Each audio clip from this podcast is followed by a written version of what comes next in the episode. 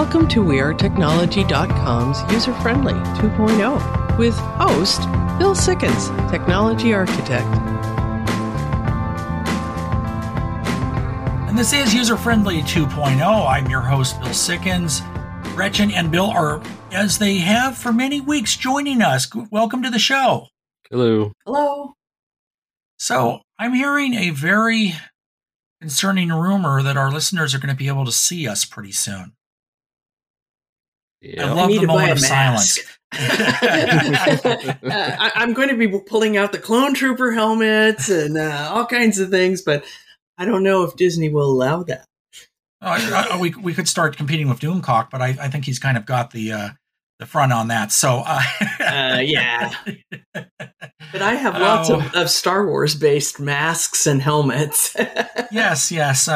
So a future topic, fair use doctrine. Anyway, so but yeah, no, what's what's happening? We're going to talk about this a little bit more after the news. Is uh, there's some new things coming up for user friendly that we are in the process of testing out now. And as we alluded to, one of them is going to be video. We're going to have a YouTube channel, among other things. So we'll talk about that in a little bit. But uh, right now, we're all still trying to figure out uh, how we want to do this.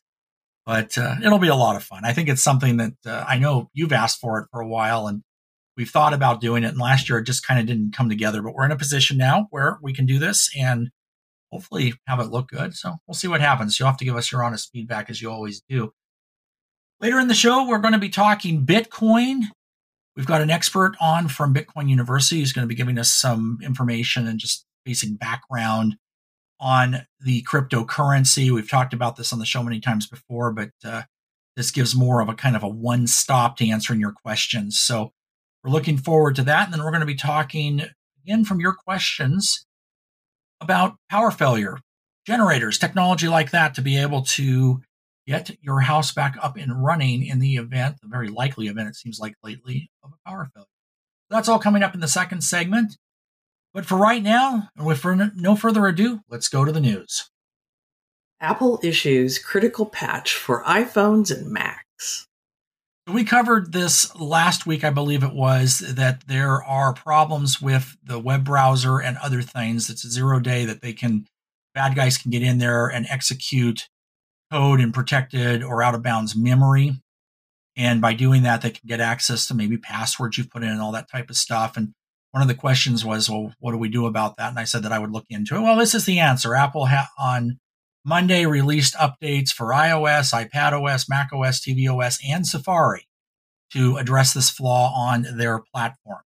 So these are out Monday. Very important that if you haven't put this update on, you should, because this is something that in a worst case scenario, bad guys can actually get in and execute code on your device without you knowing about it. So they could run your banking app or something like that. So definitely uh, something you want to do, but that is how it is going to be fixed on Apple devices. Apple also has a new iPhone security feature. Yep. And this is something you'll want to turn on, and you'll need to turn it on before you need to use it.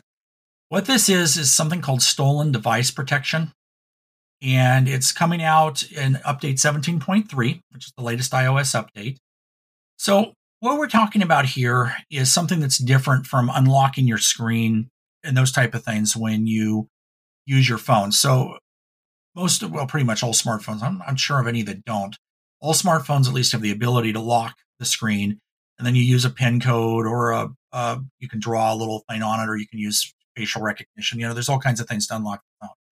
And then to make this a little bit less of a hassle, you can have trusted devices whereby if your phone is in your local network or connected to your Bluetooth headset or something or your car or whatever, it will stay unlocked during that time and then it locks itself back up when it's out of those systems. So all of that's fine and well, but if someone steals your phone and they can get around that, and hackers do have some ways they can get in even with these things in place, um, you still have a lot of personal information on your phone passwords, credit card numbers, sometimes access to various, a lot of people use them for banking. So those, those kind of accounts are on there and a lot of other stuff.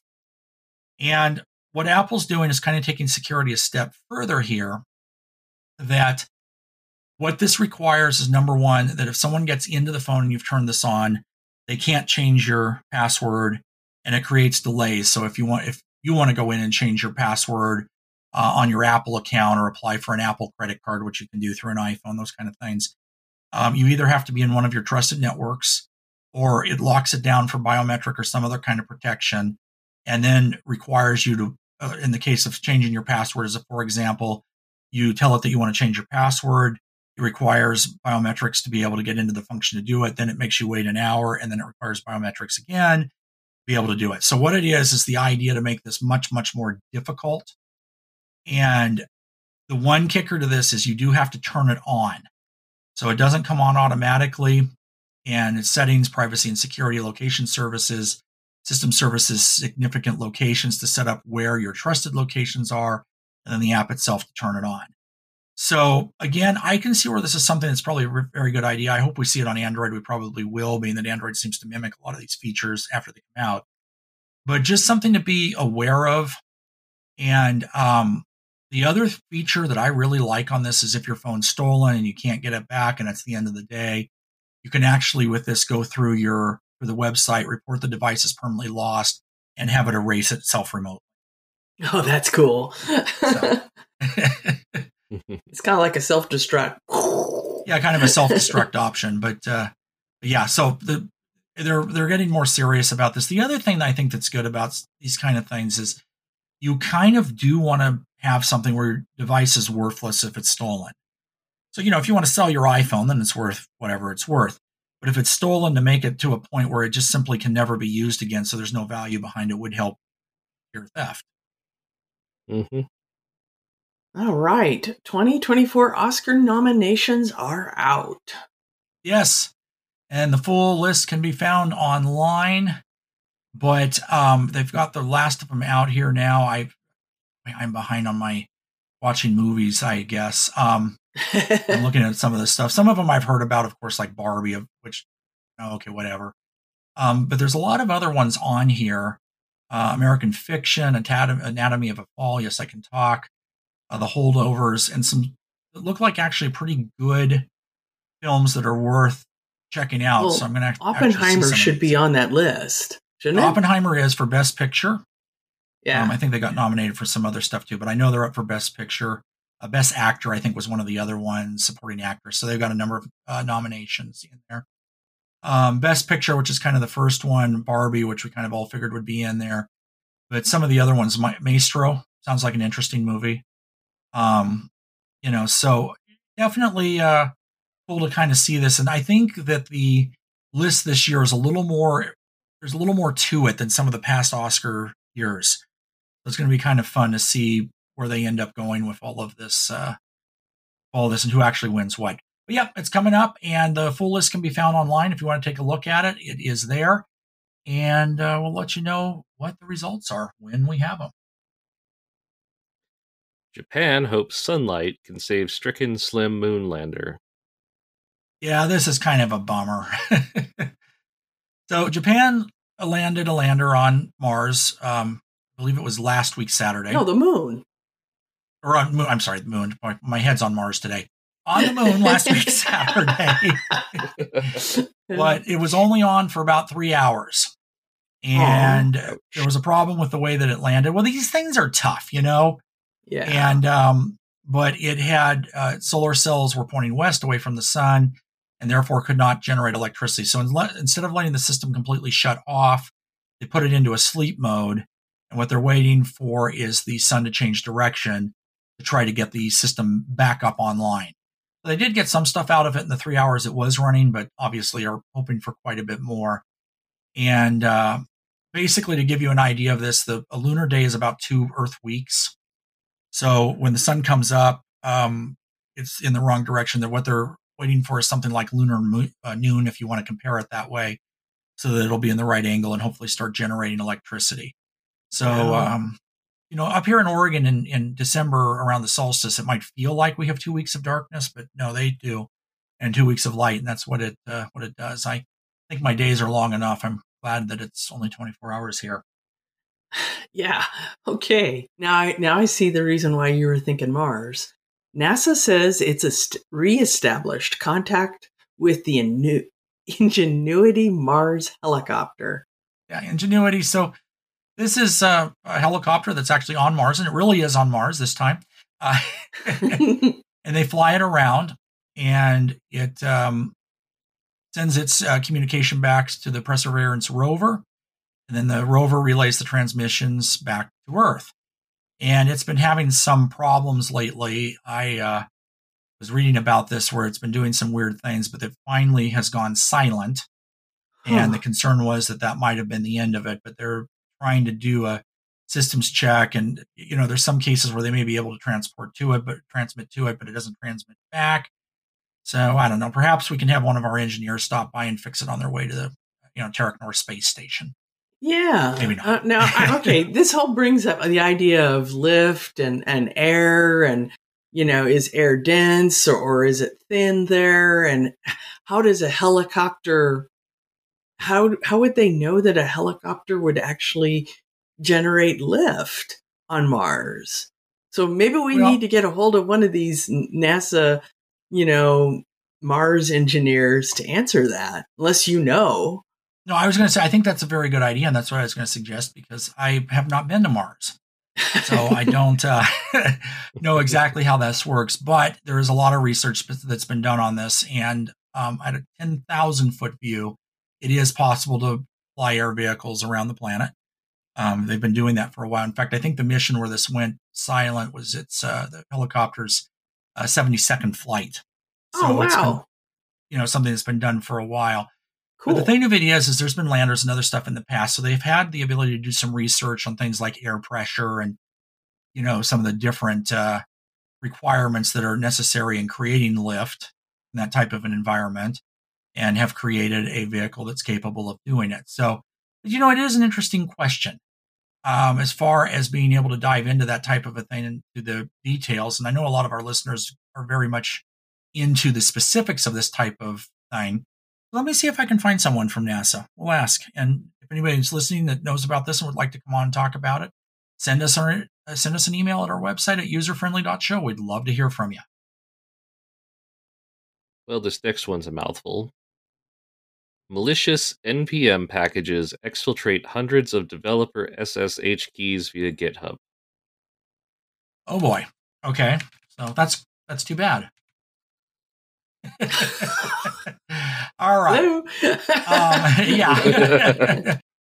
Okay, Well, so first, basic- what's an NPM and then SSH?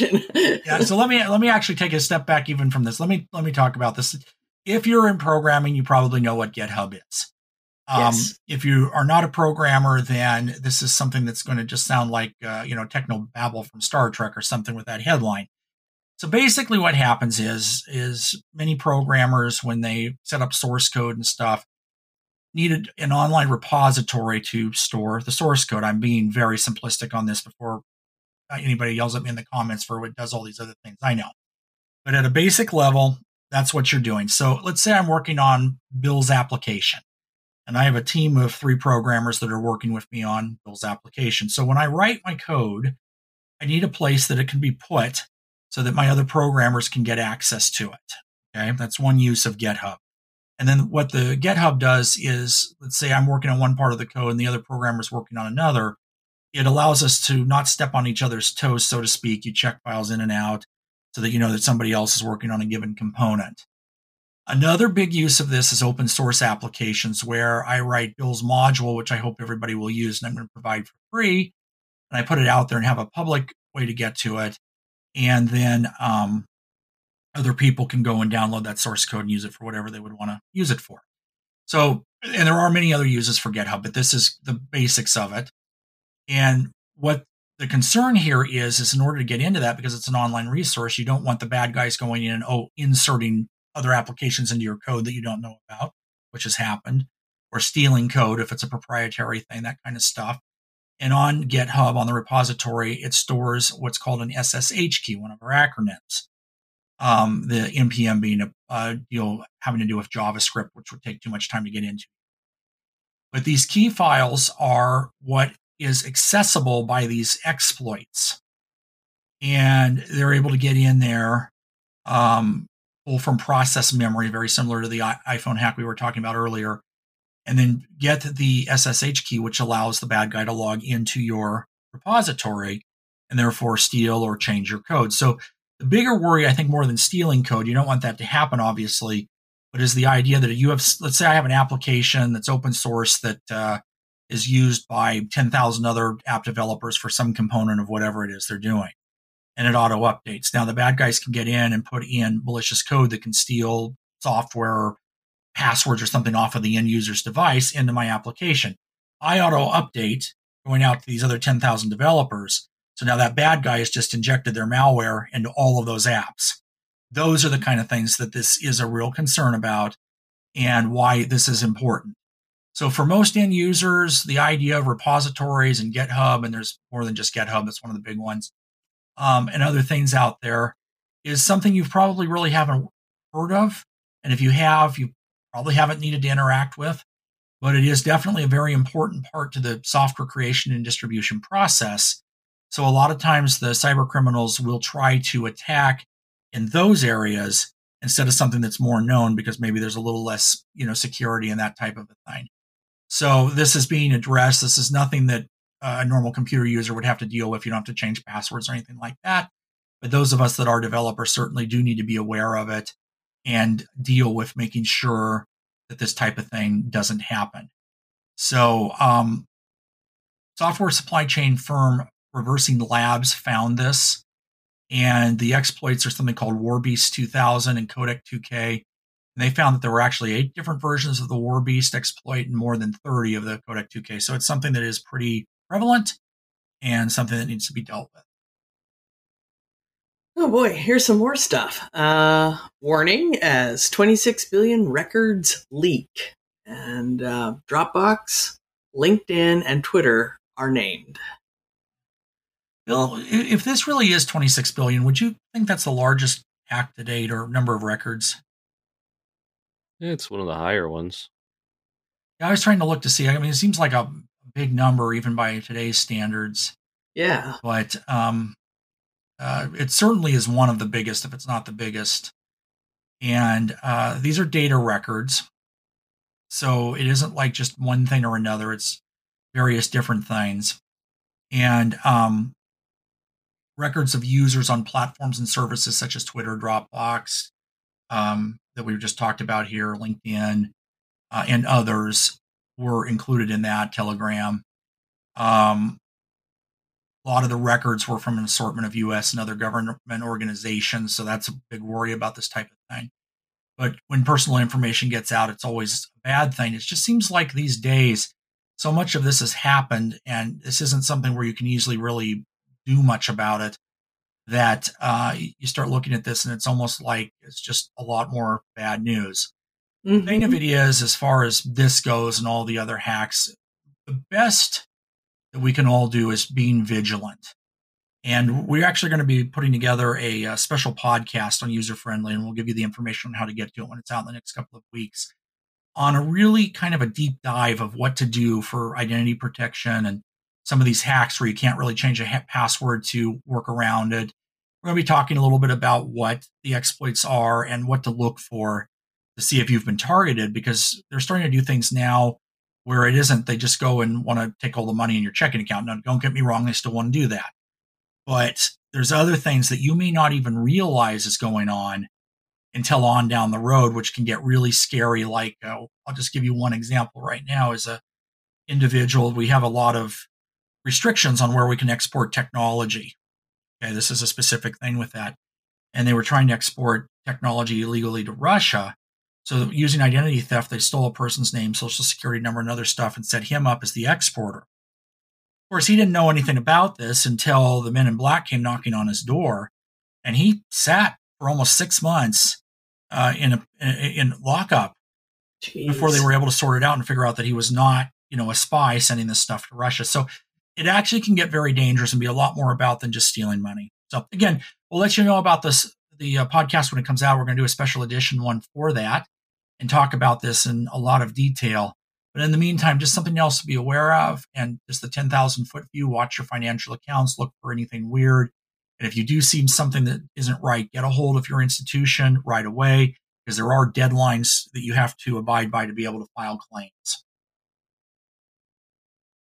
Bad Batch season three to drop February twenty first.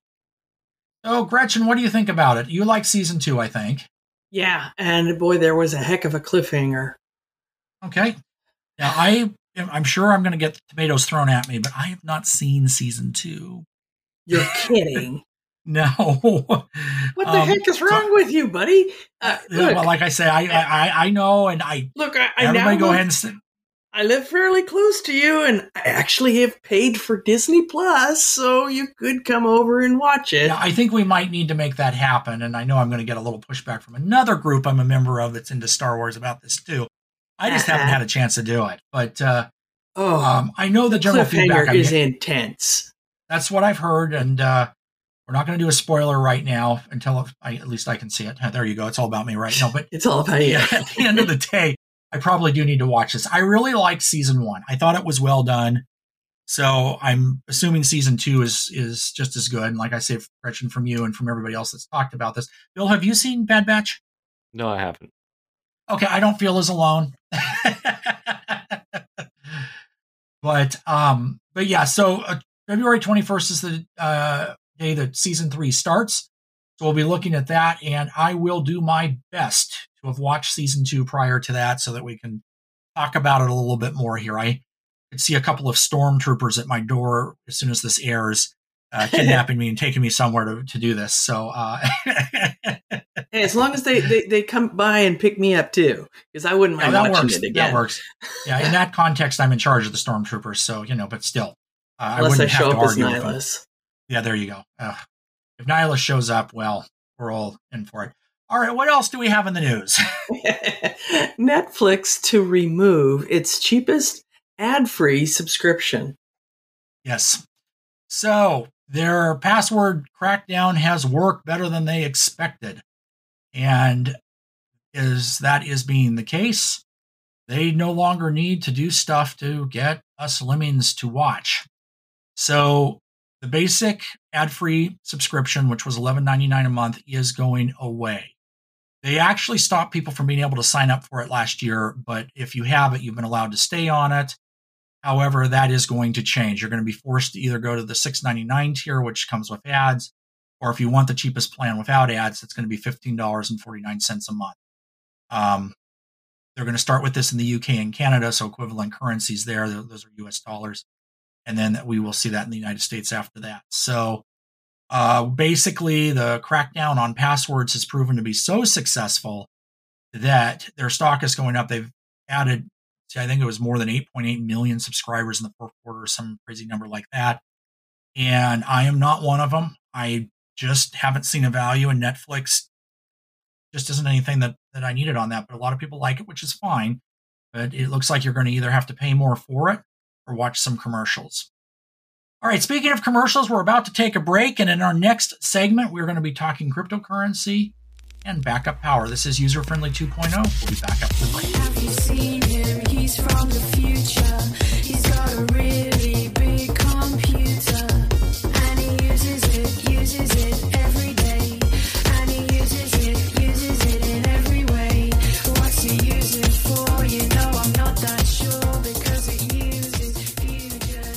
Welcome back. This is User Friendly 2.0. Check out our website, userfriendly.show.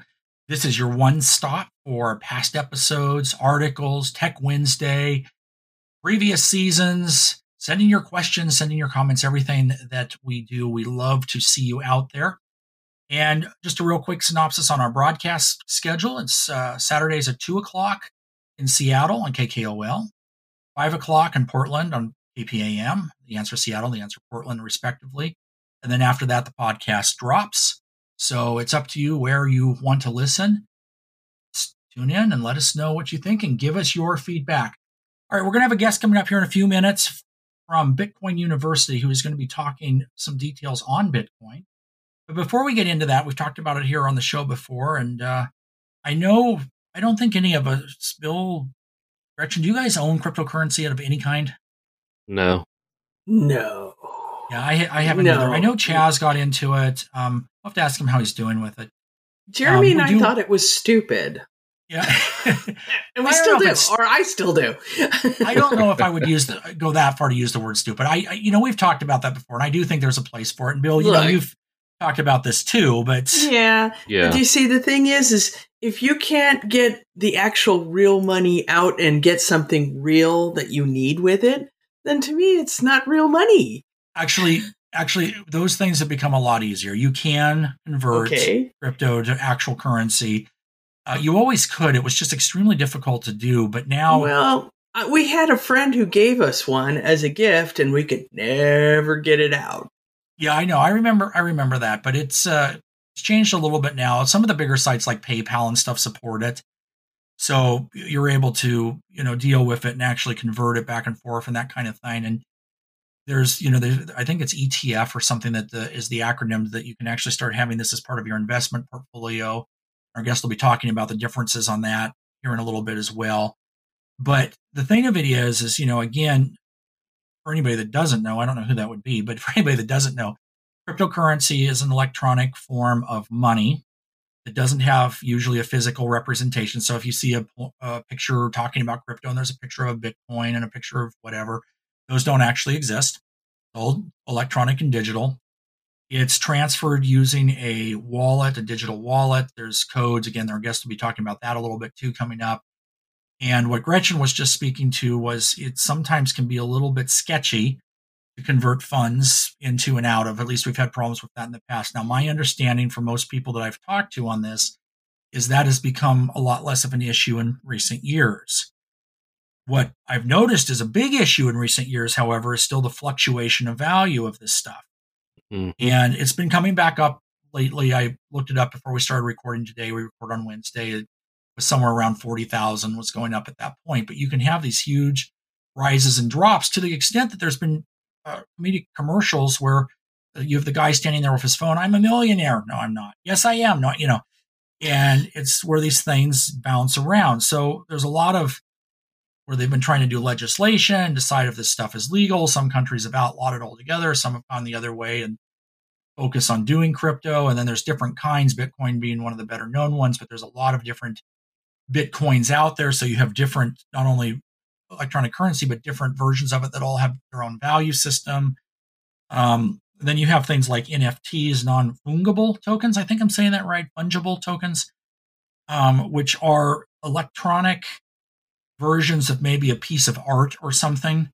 So you can buy this piece of art and you own it because you own the NFT for it. Now that's something that I do think is stupid, but um, yeah. Yeah. I, I really don't understand how that is something that I'd ever want to do because where these things come out, the artwork or whatever that's attached to them, and the article that talks about it, there's a picture of the artwork. So it's not like it's unique in that sense. I guess maybe you own the rights to it, but in any event, I'm sure we'll get some feedback on my comment there. But again, Bitcoin is something that's here, it's here to stay, and it's a situation where a lot of people are curious about it. A lot of people have invested in and lost or made money, depending on when what you did. So, to that extent, let's talk about this a little bit more with our expert. Let's go to our interview with Bitcoin University. Joining me now is Evander Smart with Bitcoin University. Welcome to the show. Thank you for having me. It's a pleasure to be here. So, our listeners ask a lot about Bitcoin, and so do I. And we've talked about this off and on over the years, but this is the first time we've had the opportunity to talk to an expert yourself. So, why don't you go ahead and tell us a little bit about Bitcoin, kind of in general, and then what Bitcoin University is? Well, Bitcoin is a decentralized global economic protocol and system. And there's actually technically two Bitcoins. The token itself would be the lowercase b if you ever see Bitcoin spelled with a lowercase b, that is referring to the token. And the protocol itself would be the uppercase uh, large b. And it represents basically a new form of money and a new asset class, which we are starting to see here in 2024 with the Bitcoin Spot ETF, which is hitting Wall Street as we speak. And in my opinion, uh, this is the greatest invention and the greatest investment of the 21st century. And here in its 15th year, it's getting ready to have its biggest year ever. So you're going to hear it a lot as far as Black, Blackmar, BlackRock and uh, Fidelity. They're going to be advertising uh, because now they have their money invested. And you're going to hear it on the campaign trail as far as the presidential election. because people are investing in it. They want to know how uh, government's going to interact with it. And we're going to hear about CBDCs and all sorts of things. And uh, this all started with Bitcoin. You're going to hear about blockchains. All of that started with the greatest invention of the 21st century, Bitcoin. So I'm going to circle back to one set of letters you just used a minute ago, and that's ETF. And that's been a big deal this year because now I, my understanding, which is not as an expert or anything like that, is that it means that you can now invest in Bitcoin through a standard portfolio. Am I right on that? And can you tell us a little bit more about what, what's happening? Well, yes and no. Um, the Bitcoin spot ETF is an important part of Bitcoin history. The problem is it's not going to make any new Bitcoiners, at least directly. If you are investing in a Bitcoin spot ETF, you will be able to cull some uh, funds and uh, return on investment through what BlackRock and Fidelity and ARK are doing. But the holders of these funds, these fund managers, they'll be the ones who actually own the Bitcoin. So there's an old saying inside of the uh, Bitcoin community not your keys, not your Bitcoin. Uh, if you are investing in an ETF, you are investing in a Wall Street investment scheme, you're not investing in Bitcoin directly. So BlackRock, Fidelity, they already own over a billion dollars worth of Bitcoin. They are building their stack. Uh, but the investors in particular are not Bitcoin holders. So, what we do here at Bitcoin University is we teach you how to hold uh, this digital asset. Uh, so, if you do not have the digital keys, you do not have the private keys, you are not a Bitcoin investor, at least not uh, directly. So, it's a very backdoor, very indirect way of investing in Bitcoin, or just at least taking advantage of the uh, market. But uh, you are not a Bitcoin investor if you are using a ETF. Okay, now that's good information to know. So if you actually want to own Bitcoin, you would still have to do it through a, a wallet or something like that, and where you have, as you say, the keys and that kind of thing. And this is where we're getting into the details. I think something like what you're doing is so important with Bitcoin University because there's a lot of people that ask a lot of questions about these things, but don't really have, you know, that one spot to go to to get all of the answers.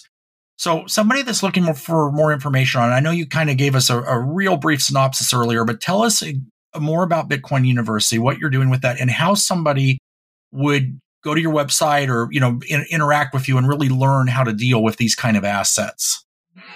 Sure, absolutely. Um, what I would recommend to anyone before they even think about investing in Bitcoin is get educated about it. Uh, learn what you can from someone who's been in the space. I've been in the space for going on 11 years now. I was a Wall Street banker from 2008 to 2011, so I've been on both sides of the street. I know how the economic system works on both sides. And what I discovered in my time on Wall Street is it's not for me. Uh, Wall Street's not for me. I'm not interested in being a money changer. I knew there was a better economic system out there. And I literally just left Wall Street with not a care in the world for some reason. I didn't, I just knew I was in the wrong position. I was in the wrong place.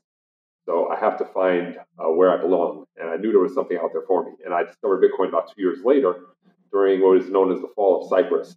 Cyprus is an island nation in the EU in the middle of the Mediterranean uh, Sea next to Greece. And, uh, and uh, they had a economic kind of collapse. So I was watching an investment news show on cable news, and they said uh, economic collapse in Cyprus. So I didn't even know what a Cyprus was.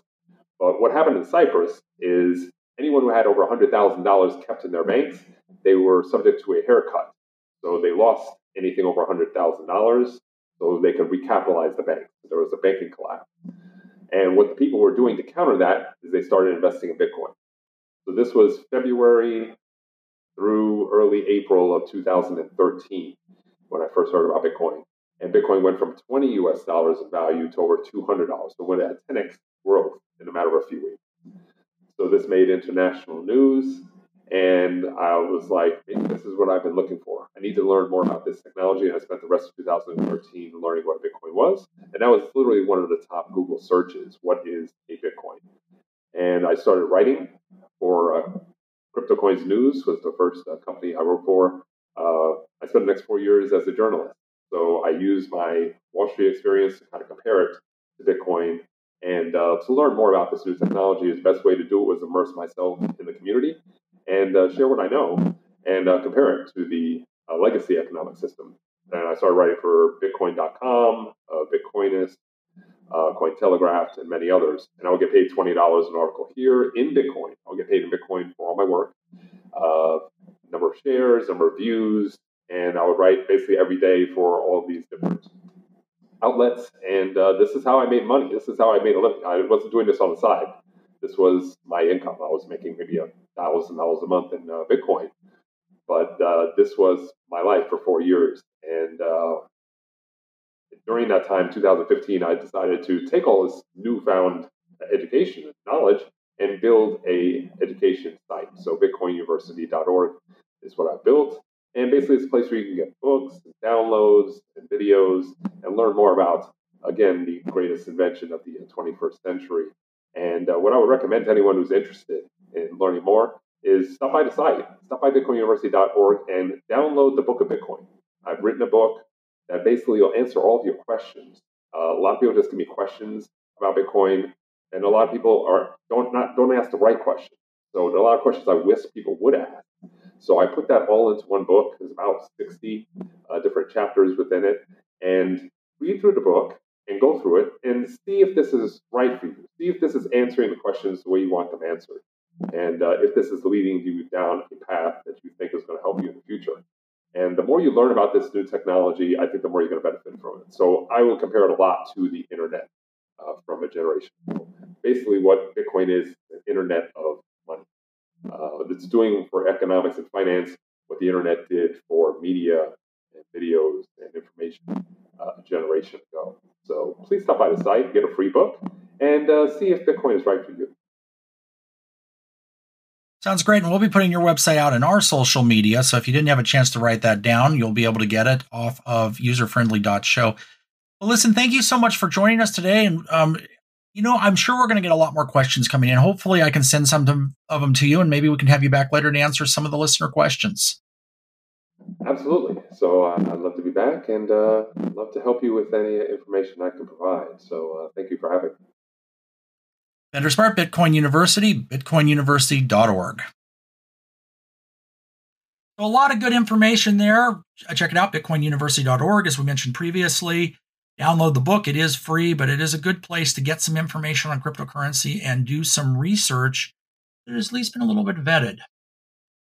So, another listener question that has come in a lot, and being that we just came out of an ice storm ourselves up here in the Portland area, I can kind of understand this, is backup power because the power goes out. And Gretchen, I know your house in Reno blacked out for two days or something. Yeah. And last year, when you were still living there, you had a massive blackout. Yeah, it was it was three and a half days, and when you have um, a senior that's handicapped, and you have a dog and a cat, there aren't like places going, "Hey, come here with your handicapped senior and your cat and your dog," Yeah. you know. So we kind of had to rough it out, and it was a really unpleasant experience. Yeah. And I know. I don't. Bill, have you had a lot of trouble with electric electrical blackouts? I used to when I was uh, back where I used to live, but that was uh, pretty much any time it would rain, the mud inside the transformers would uh, short out. The mud inside the transformers. That's good. Wow. Uh, It's just that But, much uh, I- dust I know- out there. You know, and it's actually a good example because where you lived was rural, and so you. I know your internet out there was interesting sometimes too. Yeah. Yeah. And that does go to kind of speak that some areas are more prone to blackout than others. Now, I don't know if rural really is the deciding factor because I would consider where I live up here in Oregon. I mean, it's not rural, rural, but it is definitely out of any kind of a big city area. And it was Portland that had all the problems with the blackouts this time. Oh, Uh, yeah. there was certainly other areas that went down. We lost power for a little while, but uh, it was just like looking at the outage map. Looked like Portland had a case of the measles. They use red dots for the outages, and they're bigger where there's more outages. What made me think of that. But and it was like they would fix it, and then the next part of the ice storm would come in and knock it down again, and you know all that kind of thing. And like you say, this can be very problematic. I mean, it's inconvenient just anyway. But yeah, if you have seniors or somebody that uses electric machinery for health sustaining devices. Uh, you, and that would include most of us that uh, you know use things like a CPAP machine. Even I didn't realize how much I needed that until I didn't have it one night. Oh boy. Oh, and boy. you know, it was it, it was very eye opening. So I actually bought a backup battery for it after that. But the uh, the thing of it is, is on the flip side, during the ice storm, it's inconvenient. You don't have internet access, can't cook that kind of thing. But if it's prolonged, you don't have heat, which that's unpleasant, you know. And these things can become extremely. I mean, this last ice storm here was definitely deadly. We had a number of people die, hypothermia, and other things. Um, some of the stuff like the trees falling on your house that can be avoided through other means, but dealing with electrical problems is something that is addressable. The biggest problem to kind of just start to dive into this is that it costs money. Backup power is not cheap. And it's something that if you are renting becomes even more difficult because you're not going to want to make or you might not even be allowed to make permanent modifications to the electrical system in your house or apartment to be able to ha- have this. There are some things you can do which will make it a little bit better. And then there's a second part of it that when the power is restored or when you're having problems, it can create power surges and brownouts and stuff like that, which can da- really damage the electronics in your house. So 20 years ago, we didn't have as much. 10 years ago, we didn't have as much. But today, your appliances probably have computers in them. Your certainly things like televisions and whatnot, but anything that plugs into the wall is very susceptible to these type of things. So the question then becomes, what can you do? Well, part of it, like I say, is feasibility. And another part of it is figuring out what is and isn't important. And usually when you talk about these things, the first part is safeguarding your electronics. So the power goes out. What can you do to try to minimize the surge when it comes back on if it's going to happen? And there are surge suppressors and different things like that. You can buy these are relatively inexpensive. But one concern that I've run into on this is uh, the surge suppressors in the outlet strips. I bought a few of these. And when we started having more of the blackouts in recent years, I wanted to set that up on some of my things. And I ordered a couple online from Amazon and turned it on, and the surge light came on. And I'm like, this thing's awfully light. So I took one apart last fall and found out there was no surge suppressor in it. Oh, it was you're just kidding. the power came in from the Oh, mains Jesus. a wire went off to the indicator light it was just permanently on and then another one for the switch and then just wired up the outlets which on top of that the way that the molding was made the plugs i think after six months of use would have worn out and could have started heating up because there would have been resistance and other things like that. So the quality of the device is important. You want to buy from a company that is reputable look at the reviews. I've kind of stuck to apc since then just to know that what i get is good.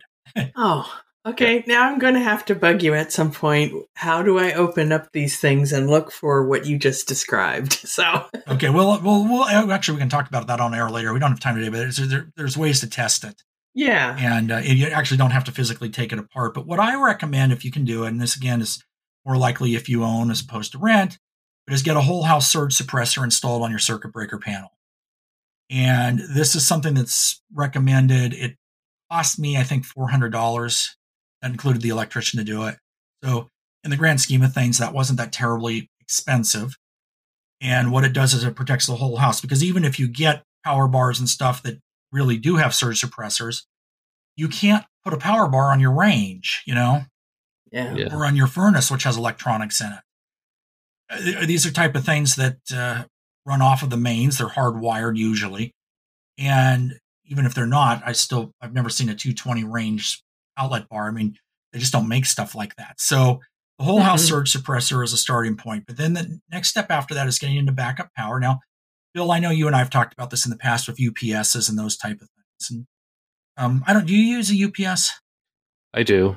Um, I need to get another one because uh, the higher the wattage that you need is makes it a lot more expensive. But uh, yeah, I've been using one for a while now for my TV and my PS5 and things like that that uh, can run off of those things. UPS stands for Uninter- Uninterruptible Power Supply and basically a giant battery. The battery charges from the mains when the lights are on. And when they go off, it continues to power whatever's plugged into it. And as Bill just said, there's different ratings on these things. So the higher the wattage, the longer they'll last or the more they'll be able to do.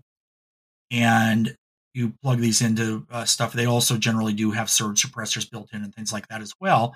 So you can use it for both things. And on a lot of UPSs, you'll have one part that's the battery backup. You'll have addi- additional plugs that are just surge suppressors, so you can split things out that way. One thing about UPSs, and this question comes up a lot of time, is well, my UPS only lasted 20 minutes. Well, first of all, like we were just saying, the size, the rating, and what you're actually drawing off of it are a big part of it. But the second part of it is the internal battery, I find is good for about 18 months, and then they have to be replaced. And there's two primary type of batteries that these use a lead acid battery, which is most of them. We're now starting to see lithium batteries in them, which makes sense being that there's faster to charge and generally do have more capacity. But at the end of the day, you do want to check that. Now, a lot of UPSs will start uh, sounding an alarm or giving you some indication when the battery goes bad. But I've got two that were used in, when I had physical servers, and I now use one for my television, one for my computer that are, uh, I think 1500s. They have four batteries in them, and they do a pretty good job. But I do have to be a little bit careful because I found that I didn't know the batteries in them were bad until the power went out and they just shut off. You do Oh. want to kind of keep an eye on that. So that's a step you can go. Uh, UPS cost of those range, oh, 50 to five, six hundred dollars, depending on what you're buying and what the level is. I can offer an idea on uh, a smaller way to deal with things when um, when uh, power goes out. Um, I have a Ryobi, a whole bunch of Ryobi um, power tools, and they come with batteries. And you can buy um, for the batteries a special device that you plug the battery in, the Ryobi battery in, and it'll have like an outlet or a USB port, or sometimes it has a, um, um, a flashlight on it. So if you keep your Ryobi batteries all charged, especially during, you know, when you think the power is going to go out, you could use these to power small devices like recharge your phone or run some lights, you know? I also have like a little um, solar uh, panel that will recharge small light devices. So th- that's an option for um, something that's not as big as a big generator. Well, yeah, and again, like UPSs and things, it's also an option that if you're running your house, you can use these things without having to modify the actual electrical. Mhm. So I think that kind of a thing does make a lot of sense. What you're describing almost sounds like it is a form of a UPS in a way. Yeah, you know, a battery battery brick or whatever the case may be. And you know, and you mentioned generators too. This is the next kind of piece of this. If you do have the ability to have this type of equipment, you can buy a generator, and these start at about a thousand dollars for portable. Go on up from there.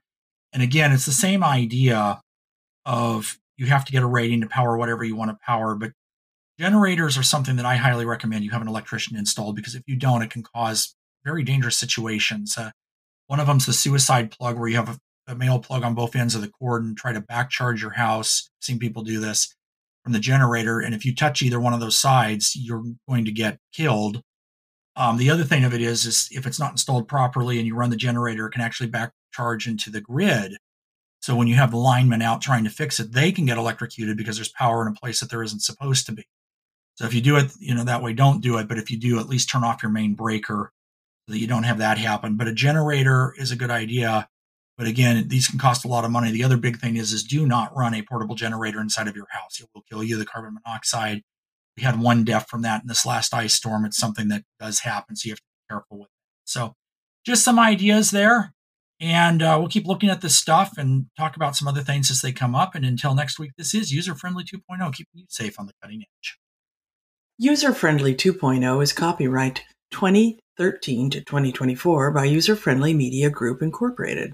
All rights reserved. Opinions expressed on the show are those of the hosts and guests and not this radio station. Please check out userfriendly.show for airtimes and podcasts.